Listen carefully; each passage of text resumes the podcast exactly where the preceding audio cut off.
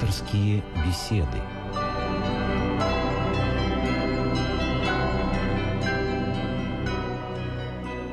Здравствуйте, уважаемые радиослушатели. В студии Константин Корольков, и мы снова собрались для наших пасторских бесед. В гостях у нас сегодня архиепископ Верейский Евгений, председатель учебного комитета Московской Патриархии, ректор Московской Духовной Академии Семинарии, профессор, кандидат богословия. Знаю, что вы являетесь членом Совета по взаимодействию с религиозными объединениями при президенте Российской Федерации многих наших радиослушателей интересует все-таки, что же это за учебное заведение. Я даже скажу больше. Вот судя по письмам, по звонкам, которые приходят в нашу программу, я обратил внимание, что многие все-таки считают, что вот над Московской духовной семинарией, академией, вот есть в ней что-то такое необычное, загадочное.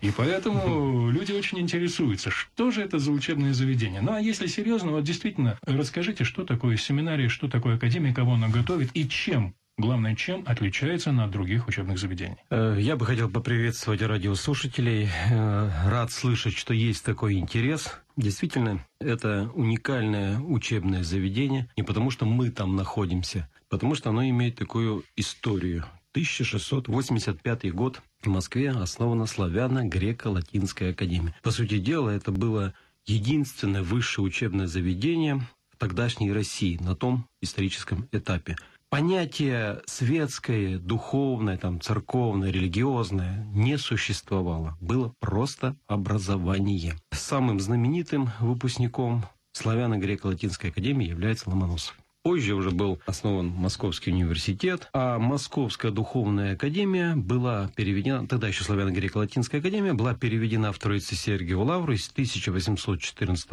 года. Она прибывает в Троице Сергиеву Лавре в подмосковном городе Сергиевом Посаде и называется Московская духовная академия. Тогда в России было только четыре академии. Московская, как я уже сказал, в Сергиевом Посаде, Санкт-Петербургская, Киевская и Казанская. Это на всю Россию. Семинарий было много. Практически каждый губернский город имел обязательно э, семинарию. В чем заключается уникальность нашего учебного заведения? Вот в историческом плане я уже рассказал, но то, что Академия находится в монастыре, Троица Сергиева Лавра, главный монастырь Русской Православной Церкви, богатый своей историей, прежде всего тем, что это место подвигов великого подвижника преподобного Сергия Радонежского, где пребывает его мощи.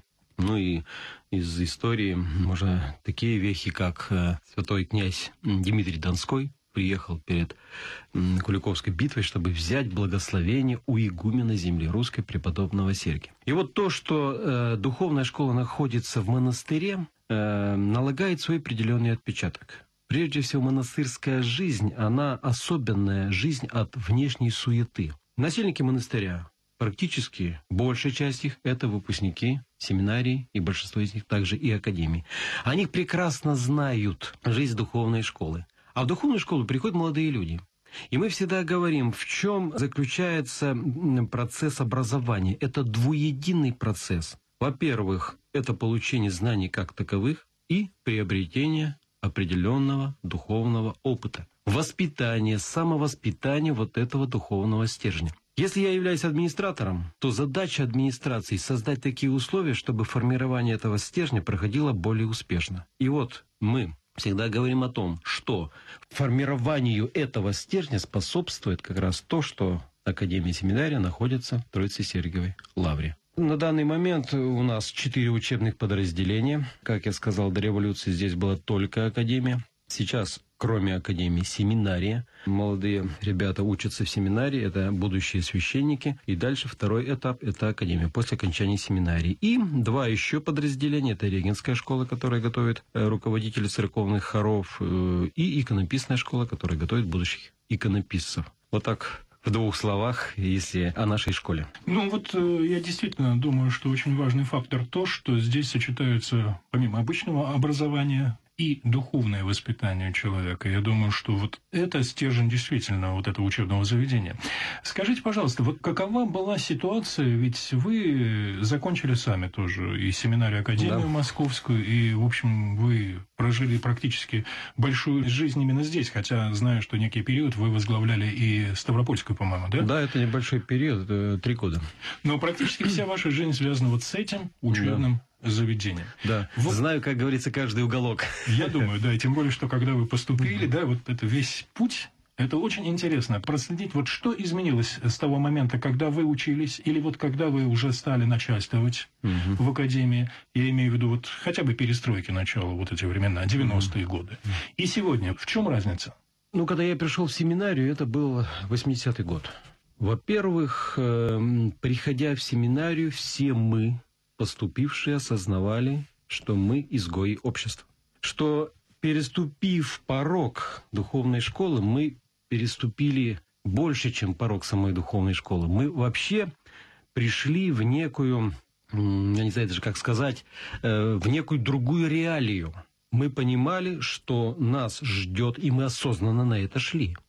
Нас ждет особая жизнь. Особая э, по многим параметрам. Прежде всего, это ответственность, которую каждый из нас брал, ибо священническое служение – это прежде всего ответственность ответственность за души людей, которые будут вручены. Во-вторых, это та ситуация, которая была в стране, когда государство вроде бы так активно уже не гнало церковь, как это было в 20-е, 30-е годы, в эпоху Хрущева, но в то же время и держала вот в таких жестких рамках. Ситуация, я бы сказал, была такая. Вот вы пришли за эти высокие стены, ну и никуда не вылазить. Вот там есть какое-то учебное заведение, живет своей жизнью, э, пришли молодые ребята, Нельзя фотографии э, публиковать было даже в журнале Московской Патриархии, вот такое даже так, широкомасштабное. А цензура журнал не мог выпускаться так. И какое-то массовое скопление молодых людей – это тоже пропаганда религии. Можно было показать бабушек, ну вот они последние там доживают и так далее. Это была своего рода идеология. И вот мы пришли и осознавали, что мы будем в будущем священниками именно вот в такой ситуации. Мы прекрасно понимали, что э, в какой-то степени жесткий контроль, и мы знали, что за священниками такой жесткий контроль есть. Нельзя много говорить, знаете, как по, по такой поговорке, не говори все, что знаешь, но знай, что говоришь. И для священника нужно было всегда очень, нужна была определенная мудрость, чтобы овцы были целы и волки были сыты. Вот примерно такая ситуация была. То есть вам приходилось идти на компромиссы какие-то? В определенной степени, да. Конечно. Ну, тогда еще это было проще, потому что мы были студенты, и мы действительно были за высокими стенами. Потом э, таким рубежом явился, ну вот перестройка, что, что вы сказали, появилась некая гласность. Помните, тогда Горбачев встречался э, с предстоятелем Русской Церкви, с святейшим патриархом Пименом, с членами Синода. Это было понятно, если э, глава государства встречается, это на первой странице основных газет, знаете, это было просто таким событием. Какие-то появились вот такие, некое послабление к церкви и некое желание посмотреть, а что же это вообще такое церковь? 88 год, следующий, буквально э, по времени очень близкий. И ведь на том этапе, э, на самом высоком уровне решался вопрос, а разрешить ли церкви праздновать этот юбилей, тысячелетие крещения Руси? И действительно он решался. И все-таки возобладала позиция, что этот юбилей как-то вынести за рамки, вот, ну, за пределы вот высоких стен. Ведь можно было так, ну, пусть церковь там что-то проведет, пригласят в президиум председателя Совета по делам религии при Совете министров СССР, как почетного гостя, поговорят об истории, о чем-то еще. Ну да, протокольный такой да, да. формат. А тут вдруг вынесли. Я помню, когда проходил эм, Поместный собор 1988 года, он проходил в Троице Сергия Лавре, заседания были в трапезном храме Лавры, а мы, естественно, обеспечивали я уже тогда был э, молодым преподавателем, мы обеспечивали проведение этого собора. Ну, во-первых, подготовка, проведение и так далее. Я помню, как все смотрели, а покажут ли в программе время? И вот э, лето было очень тепло, и поставили телевизор на подоконник, на улицу, и вот вечером все гуляют и смотрят собралось все участники собора, архиереи, священники, покажут, не покажут. И вот краткая такая информация в Троице-Сергиевой Лавре, в городе Загорске тогдашнее название, проходит поместный собор Русской Православной Церкви, посвященный тысячелетию введения христианства на Руси. Это была официальная такая формулировка. Да, на соборе уже было объявлено, что открываются три семинарии. Была открыта Киевская, Минская и Тобольская. Я всегда привожу такой пример. Тогдашний председатель учебного комитета и ректор Московской духовной академии, ныне уже покойный архиепископ Александр, на соборе также выступал с докладом. И хотя не было принято аплодировать на заседаниях собора, когда он произнес фразу «Нам, по крайней мере, сейчас нужно открыть три духовные семинарии», все стали аплодировать. Я сейчас студентам рассказываю, и мне приходится бывать в других семинариях, я практически всегда привожу этот пример. И говорю, ну вот что особенного я сейчас перед вами скажу, нужно открыть нам три семинарии. Может быть, 33. Ну, скажут, наверное, он знает, если говорит, а почему тогда все архиереи, участники собора, э, священники, миряне стали аплодировать? Они прекрасно понимали, что в той ситуации эту фразу разрешили произнести. А если разрешили, значит вопрос был согласован. Без согласования такие вопросы нельзя было делать. Объявили три семинария. И вот потом уже процесс пошел э, практически я говорю всегда так, настолько вот новые веяния, они просто ворвались в нашу жизнь. Надо было не три семинарии. Конечно, надо было больше. Стали открываться духовные училища, не хватало кадров. Вопрос с, э, с уровня идеологического об открытии семинарии был переведен в плоскость практическую – если архиерей, у него было какое-то помещение, он находил, а помещение уже стали передавать, храмы стали передавать. Э, если у него было каких-то несколько священников там, с высшим образованием, с тем же семинарским образованием, он их уже собирал вокруг вот этой новой духовной школы, сразу же подавалась бумага в Синод, и было решение открыть, открыть, открыть. Ну, так, э, э, если специалисты услышат эти слова, наверное, так никогда не открывают. Надо какая-то проработка вопроса. А вот потом уже, когда я был назначен председателем учебного комитета, мне тогда ныне уже покойный святейший патриарх сказал, сейчас мы вступаем в другую плоскость. Давайте комиссия, езжайте, посмотрите. Если там э, база материальная, ну, с преподавателем тоже были проблемы. То есть процесс уже перешел в стадию вот некого организованного порядка, как это и полагается делать при открытии всякого да не то, что учебного, любого учреждения, которое должно э, соответствовать какому-то назначению, и проработка, возможно ли вот на этой базе проводить вот те или иные... Простите, я вас перебью. Вот э, такое вот хаотичное откры... открытие духовных учебных заведений не сказалось ли на качестве преподавания там и на качестве образования тех людей, которые завершили и, скажем, получили сан священника? Отчасти да. Потому что все-таки основная база э, преподавательского таких кадров была сосредоточена Московской, Санкт-Петербургской, и тогда ведь только еще Одесская семинария стала. Все было закрыто. К 1988 году мы подошли с тремя семинариями, двумя академиями. Естественно. Поэтому сразу запрос на академию, вот мы посылаем такого, пусть он приедет к нам, возвращались, и не вот эта основная база была. Ведь даже открыть вот эти три семинарии, это уже нужны были преподавательские кадры. Конечно, основной упор был сделан на тех, кто, может быть, даже не преподавал, но получил образование. Им пришлось учиться. И надо было с чего-то начинать. Нельзя было ждать, когда мы подготовим преподавателей. У нас сейчас до сих пор не хватает преподавателей.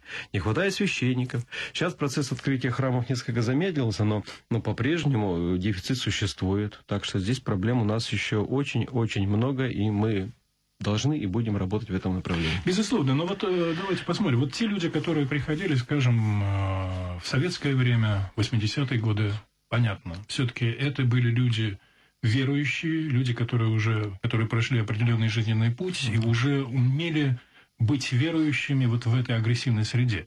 То есть э, приходили, в общем, люди подготовленные.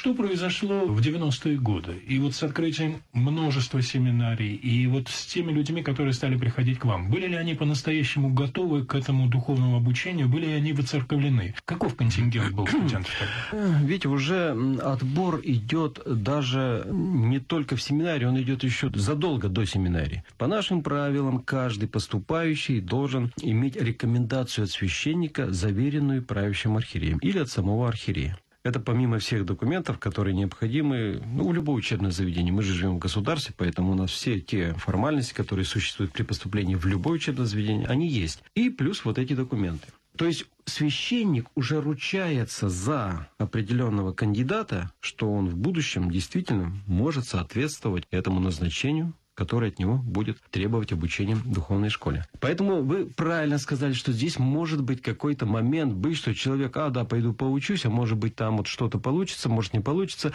а, а может быть э, даже если мысль какая-то есть о карьере, но я хочу сразу сказать, что такой человек, даже если он пройдет и поступит, то он выявится ну, в ближайшие пару месяцев. Не то, что нам придется какие-то применять санкции для того, чтобы его убрать. Он просто сам э, поймет, что он не в той среде находится, она чужда ему. И когда уже зачисление пройдет, у нас есть такая традиция. Есть такие первую неделю установочные лекции. Приходит преподаватель, допустим, преподаватель исторических предметов, и говорит, что на период обучения в семинаре вы будете изучать историю, вот такие предметы, как бы вводит в курс дела. И так различные встречи с нашими преподавателями. Естественно, я как ректор встречаюсь с поступившими, это бывает, эм, как правило, в один из последних дней, и я всегда говорю, что поступление в семинарию это не означает уже решенного вопроса. Впереди долгий путь образования, самообразования,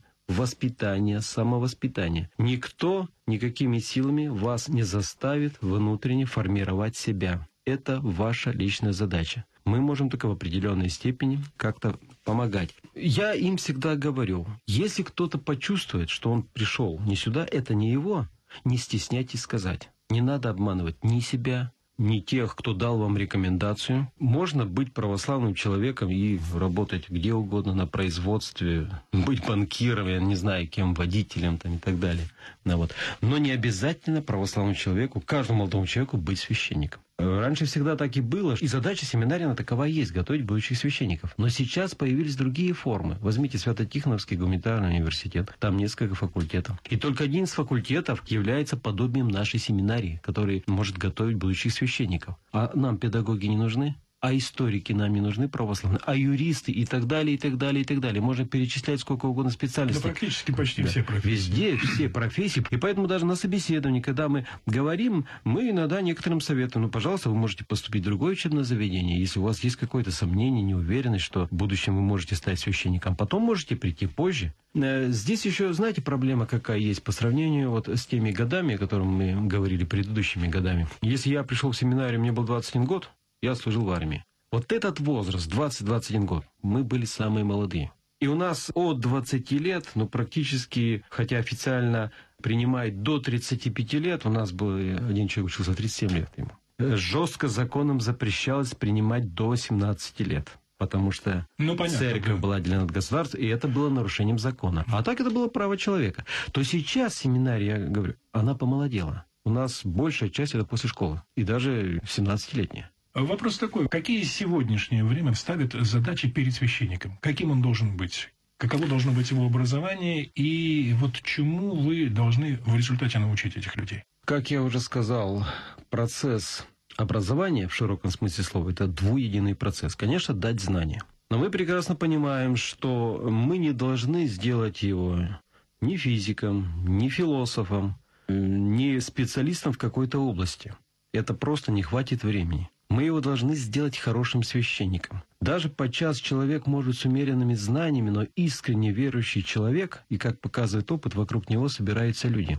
Он притягивает людей. Чем? Никто объяснить не может. Но он притягивает. Вот формирование, опять же, этого стержня, то, что я сказал в начале. Далее, э, мы прекрасно понимаем, хотя ситуация в государстве изменилась, и мы говорим, что у вас могут быть встречи, и они обязательно будут с теми, кто э, разделяет ваши взгляды. Это единомышленники, которые вас поддерживают, которые вас уважают. У вас будет встреча с людьми, которые будут э, относиться, может быть, так, с интересом, ну, индифферентно или как-то. Придут испытующие, будут задавать вопросы. К вам придут э, люди, э, представители политики, и будут тянуть к себе. Ты за кого? Я вот представляю такую партию, а вот там, вот там партия плохая. Почему и есть э, постановление, что священник не должен быть представителем какой-либо партии, он должен выше стоять. Любая партия, любая администрация светская, она решает вопросы вот этого видимого мира. Священник, почему должен стоять над всем этим? Потому что его деятельность призывает людей к вечности. И он должен показать, что это временная жизнь, это только временная жизнь. Однажды появившись на этот свет Божий человек, он появляется телом и душой, в определенный момент он оставит тело, душа его вечна. Вот с этой позиции будущий священник, а нынешний студент должен быть убежденным человеком, искренне верующим человеком. И как раз показывает даже не просто это внешний. Внешне, даже если он э, пытается это сделать, показать, рано или поздно эту фальш поймут искренне он должен быть этим верующим человеком, и тогда люди его поймут. То есть спектр нашего общества, все понимают, насколько он различный. И вот в этом спектре должна проходить деятельность самого священника. Вот это самое главное, подготовить его к жизни в этом в нашем реальном современном обществе. Вот разница между семинарией и академией, в чем она? Если брать с формальной стороны, то академия – это следующий этап. То есть по окончании семинарии человек поступает в академию. Основная задача семинарии подготовить священника к его будущей деятельности, и здесь дается общее образование. То в академии это уже некая специализация. У нас четыре основных направления. Это библейское, богословское, церковно-историческое и церковно-практическое. Церковно-историческое еще на два поднаправления разделяется. Общая церковная история и история русской церкви. То есть здесь уже подготовка специалиста в определенной степени, подготовка его как будущего преподавателя, будущего богослова, научного работника. Понятно, что жизнь корректирует, и кто к чему больше стремится, и как в будущем будет, это уже жизнь покажет. А сейчас святейший патриарх Кирилл, он не единожды уже говорит, чтобы духовное образование в России стало официальным образованием. Ведь до Вы имеете момента... в виду аккредитацию? Аккредитацию, да. аккредитацию. То есть, чтобы духовное образование стало на уровне со всеми остальными образованиями России, со всеми остальными учебными заведениями. Да. в чем здесь проблема?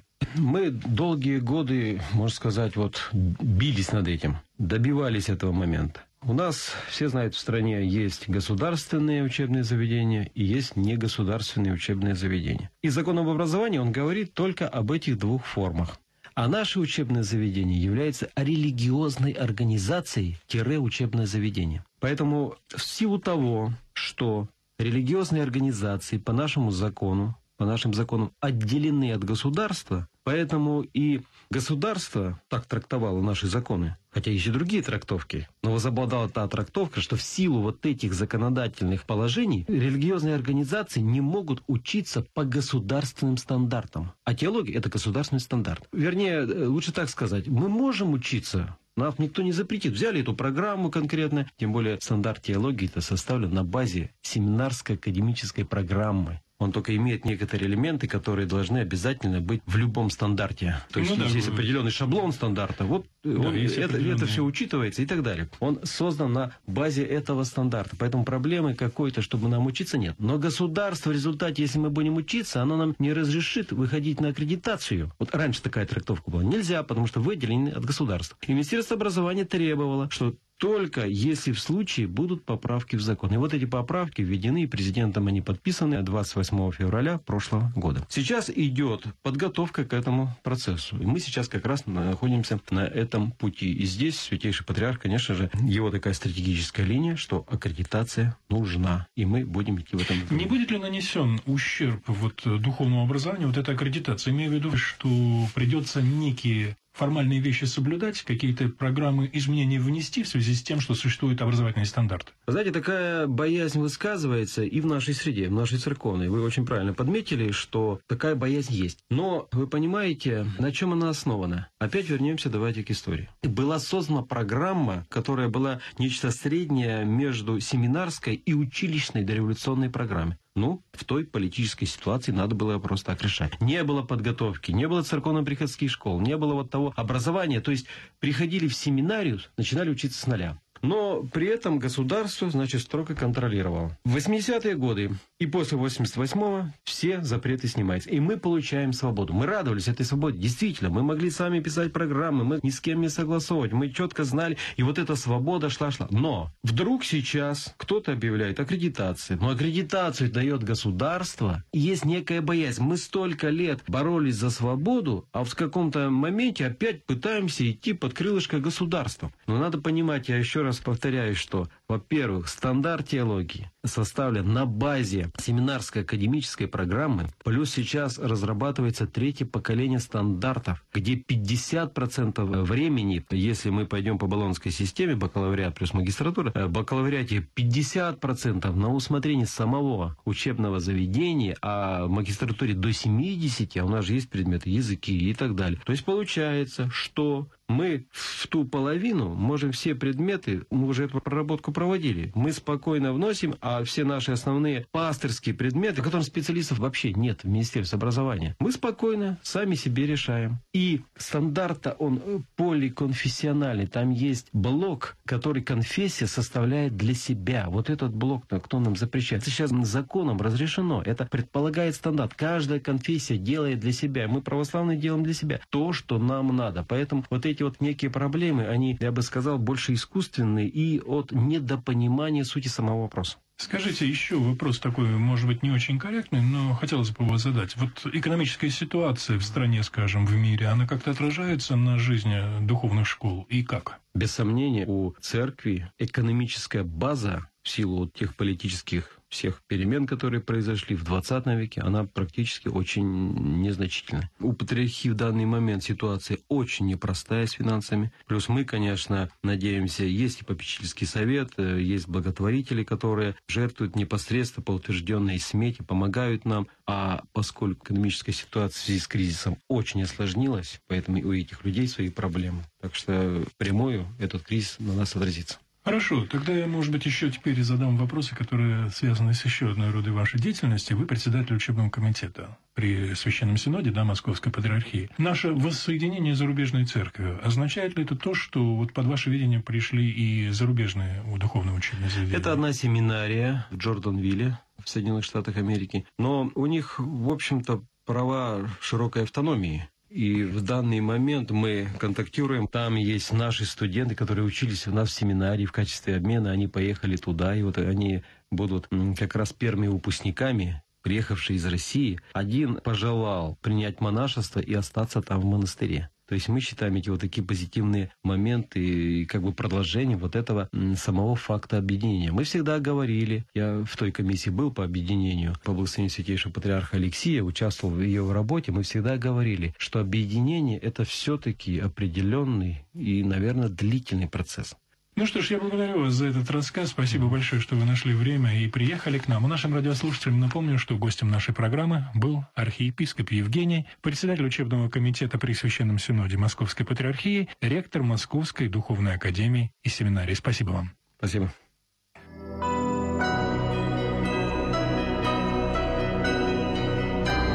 Вы слушали программу «Пасторские беседы» из цикла «Мир, человек, слово».